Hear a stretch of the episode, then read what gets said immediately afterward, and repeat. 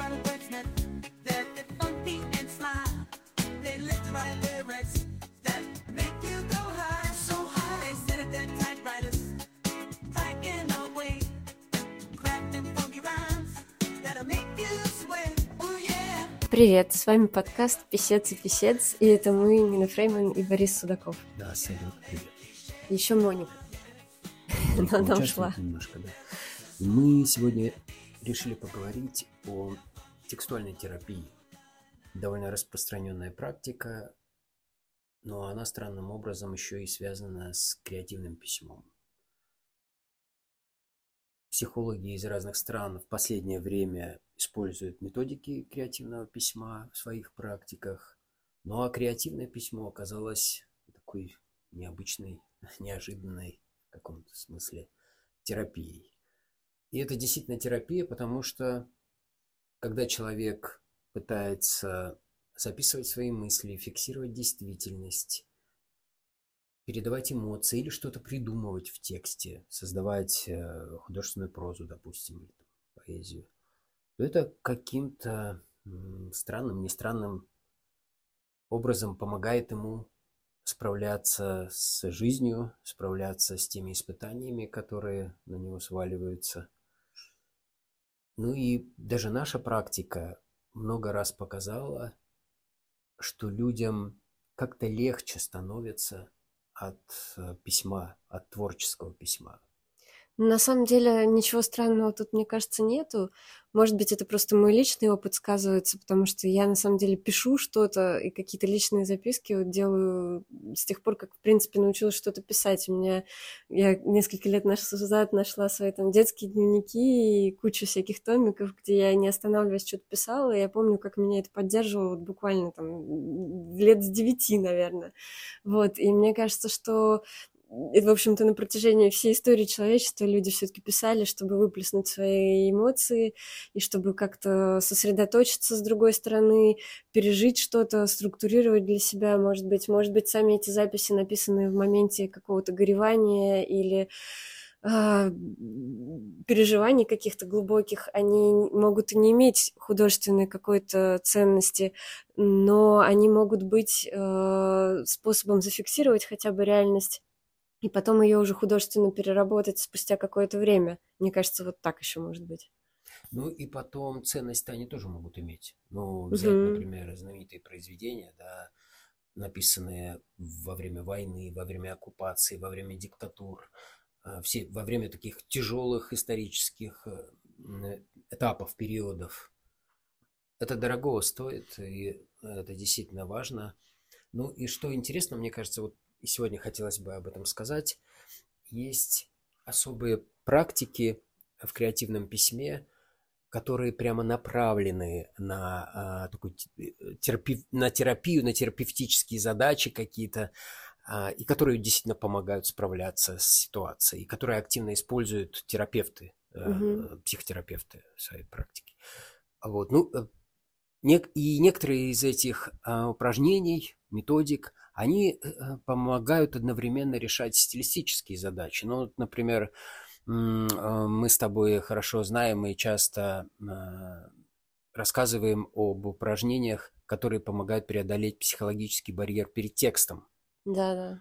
А это очень важная история, потому что барьер перед текстом иногда оказывается барьером перед какой-то жизненной ситуацией, с которой надо справиться. И текст спасает тебя в этой жизненной ситуации. И ты, когда начинаешь писать, ты включаешься в некий поток. И поток у тебя потихонечку выводит вот из этой тяжелой такой непонятной штуки. А, какие конкретно, давай, наверное, Да, да, назову, да, да, это- а, конкретно упражнение. Одно из первых и популярных а, это разговор с близким человеком. То есть вот мы внутренним голосом часто с кем-то разговариваем. Мгм. Часто этот разговор бывает очень эмоциональным, болезненным и очень даже непростым. Мы какие-то свои наболевшие мысли высказываем вот Мгм. этим внутренним голосом. Это совершенно нормально, но особые, особую форму обретает этот текст, если мы пытаемся его зафиксировать. Вот если мы не просто с кем-то там а, забубенненько так э, бормочем, что-то там наговариваем, а если мы пытаемся это записать и оформить в виде диалога. И мы начинаем, мало того, что мы фиксируем этот разговор, мы еще как бы смотрим на него со стороны. Мгм. И получается даже переосмысливать э, собственные эмоции, собственные мысли. Вот Моника с нами очень бурно согласна, она ругается на птичек, которые тут подлетают к Мне кормушкам. кажется, сейчас она на нас ругается, что Если мы бы- разговариваем друг с другом, а не с ней. Нет, нет, она точно на них ругается. Я думаю, если бы она а, могла записать свои диалоги, то это было бы довольно интересно. Еще, наверное, одно упражнение, да, а, давай скажем, это очень банальное, очень простое упражнение на структурирование текста, на то, чтобы выстраивать историю. Это упражнение называется «Как все было». Оно про то, как человек описывает какую-нибудь банальную, совершенно простенькую ситуацию. Вот сходил ты в магазин, да, пришел домой и за три минуты взял и описал это. И начинаешь текст со слов «дело было так». Мгм. Это просто маленькая история, да. Но когда мы фиксируем действительность, мы начинаем смотреть на нее со стороны. Это довольно интересная практика. Наверное, может, может быть, она вскрывает какие-нибудь глубины там, психологические, я не знаю. Но Мгм. людям помогает справляться с ситуацией, помогает справляться со внешней средой. Эм, Возможно, эта среда воспринимается как что-то супер враждебное, но когда ты описываешь свое бытование, да, вот свое поведение, простые действия какие-то свои, то начинаешь немножечко встраивать себя. Не то чтобы эм, это про конформизм какой-то, про Мгм. трусость, да, это скорее про умение смотреть со стороны на самого себя, на Мгм. свою жизнь. Да, и мне кажется, еще очень важно, и помимо вот этих вот практических э, упражнений, э, в принципе, такая повседневная практика ведения дневника, э, дневниковых записей, и, в общем-то, не случайно уже появляются проекты по исследованию так называемых эго-документов, да, личных записей людей, сделанных в разное время. И в первую очередь это не воспоминания, где уже рефлексия, которая спустя годы приходит к автору, а это дневники, то есть то, что человек пишет вот ежедневно в моменте, в моменте переживаний. И на самом деле это очень интересный тоже опыт, очень классный. И э, вот мне кажется, что попробовать вести такой дневник, это дорогого стоит. Это очень классное такое упражнение. Причем этот дневник можно разбавлять какими-то художественными формами. Я вот, например, тоже так Да, всю, всю жизнь нет? делала. То есть ты пишешь, пишешь, потом вдруг у тебя там стихи пошли, да, или ты пишешь, пишешь, вдруг решил в какую-нибудь игру сыграть литературную, там еще что-нибудь такое, да, там поупражняться в чем-то, в образности или, или еще в каких-то вещах, по- подбирать синонимы, чтобы обозначить э, то, что тебя тревожит, или какие-то прилагательные к человеку, который тебя как-то обидел, или еще что-то произошло такое. В общем, мне кажется, что дневники спасительны по сути своей могут быть, и что еще, ну, хоть убей, мне кажется, что их особенно приятно и хорошо вести от руки. Но я, я знаю, что есть противоречивые теории на тот счет, вообще влияет на письмо то, что мы пишем от руки, или не так уж сильно это влияет. Но вот по моему опыту влияет, и мне кажется, еще вот этот вот контакт с любимым каким-то блокнотиком, с ручкой, которая тебе приятно, вот эта вот возможность от руки прям почувствовать, как твоя ру- рука водит по бумаге. На самом деле это успокаивает. Меня это успокаивает даже когда у меня уже мозоли от ручки на руках появляются, а такое тоже бывает, когда много пишешь, но ты зато чувствуешь, что вот из тебя прям физически выходят какие-то слова, и ты в моменте думаешь, какие-то мысли приходят тебе одновременно с записыванием текста, и это тоже иногда успокаивает, как-то заземляет немножко, что ли, вот.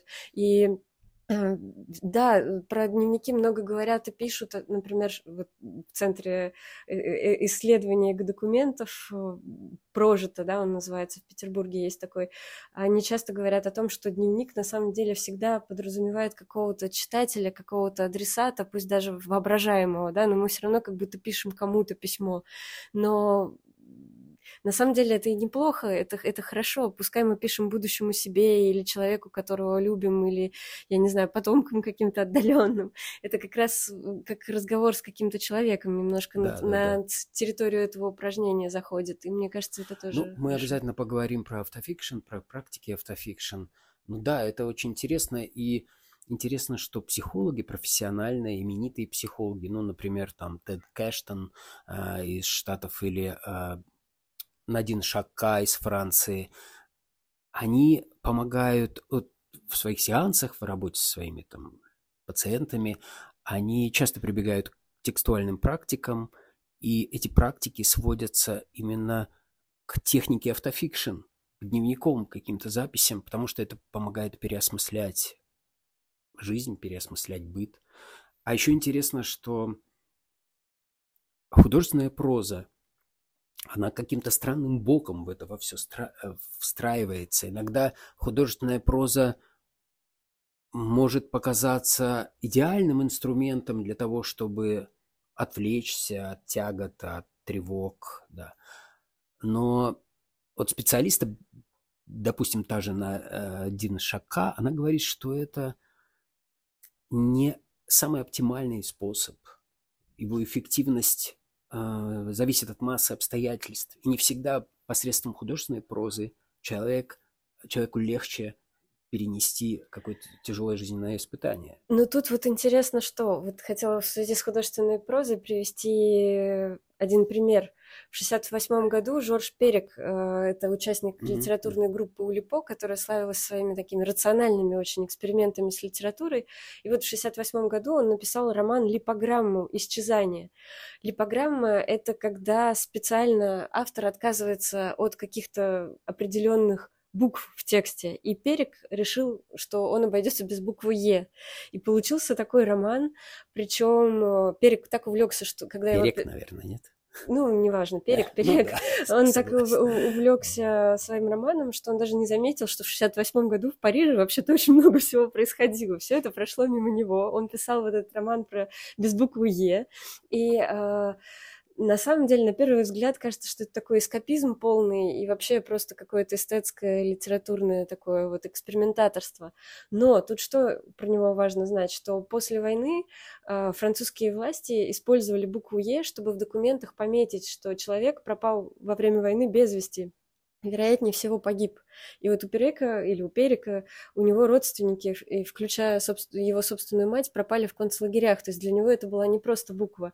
И роман-то у него, он выстроен как детектив, и по сюжету герои исчезают как раз тогда, когда должны произнести слово, содержащее букву «Е». То есть ты представляешь, вот какое вот стратегически сложное произведение. И э, некоторые критики, когда его прочитали, они даже не заметили вот эту главную его фишку, что там нет буквы «Е». Они его критиковали там за какую-то недосказанность сюжета, еще за что-то, только потом уже обнаружили вот весь его грандиозный этот замысел. А потом он, кстати, написал роман в 72 году, где использовал всего одну гласную «е» как раз-таки, то есть она его догнала.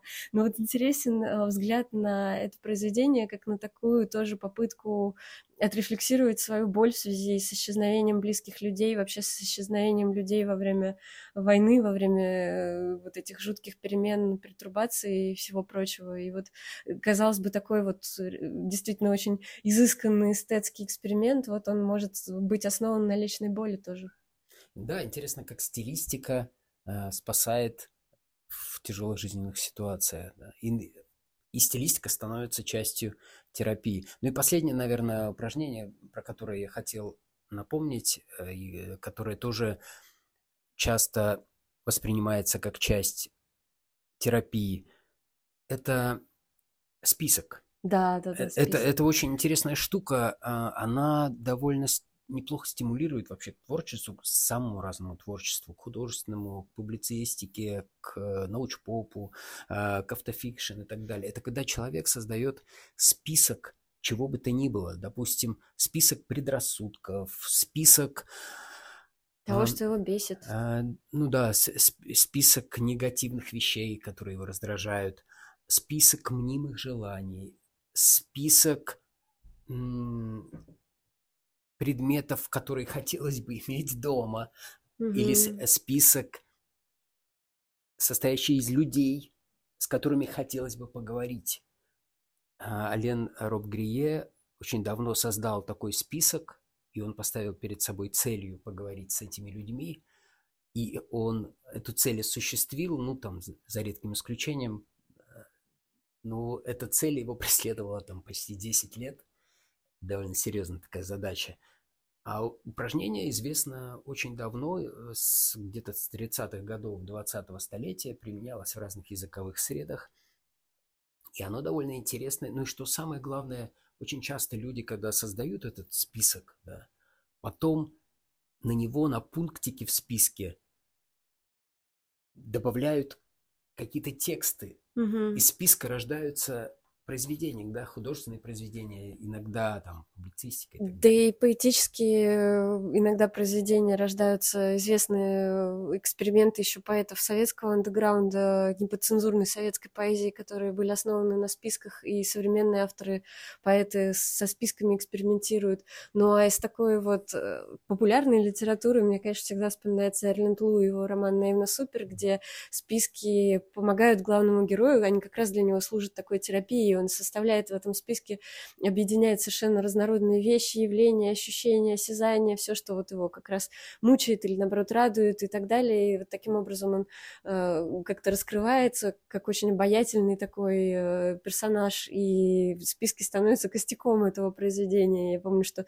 когда я его прочитала, мне там было 20 лет, и мне показалось, что это ну, невероятно, как глоток свежего воздуха. Вот такая книга, где герой просто в столбик пишет, что ему нравятся там какие-то деревяшки, там еще что-то, трогать траву, там, условно, я уже не помню, что у него там было, да, и так далее. И да, мы, мы можем, каждый из нас может составить список каких-то мелких радостей. Да, Что вам нравится, да, удариться головой о де- э, деревце, это твоя фишка, Борис. нырнуть в снег, да, обнять кота, высказать ему пару а, таких важных сообщений. Наш кот при этом на нас очень сейчас взглядом таким взглянул. Да, с ним пора. Слушайте, товарищи, а вот, кстати, у нас есть предложение, что если захотите, то поделитесь списками своих радостей в комментариях к этому подкасту. Может быть, это поддержит нас всех. Радостей вас, и или нас. горестей, ну, вообще любыми списками. Лучше радостей. Давайте Да. поделимся списком радости. Это список горести, и я думаю, у нас во многом совпадает у многих из нас сейчас. А список радости, он у всех индивидуален, но, но можно что-то друг у друга подсматривать, на самом деле, делиться этим, и мне кажется, от Ну этого всем друг будет, друга. да, Это хорошо. будет наша терапия. Да. Вот на такой терапевтической ноте мы, наверное, и закончим сегодня. да. Да, с вами были Писец и Писец, Борис Судаков и Нина Фрейман. До новых встреч и пишите. Счастливо.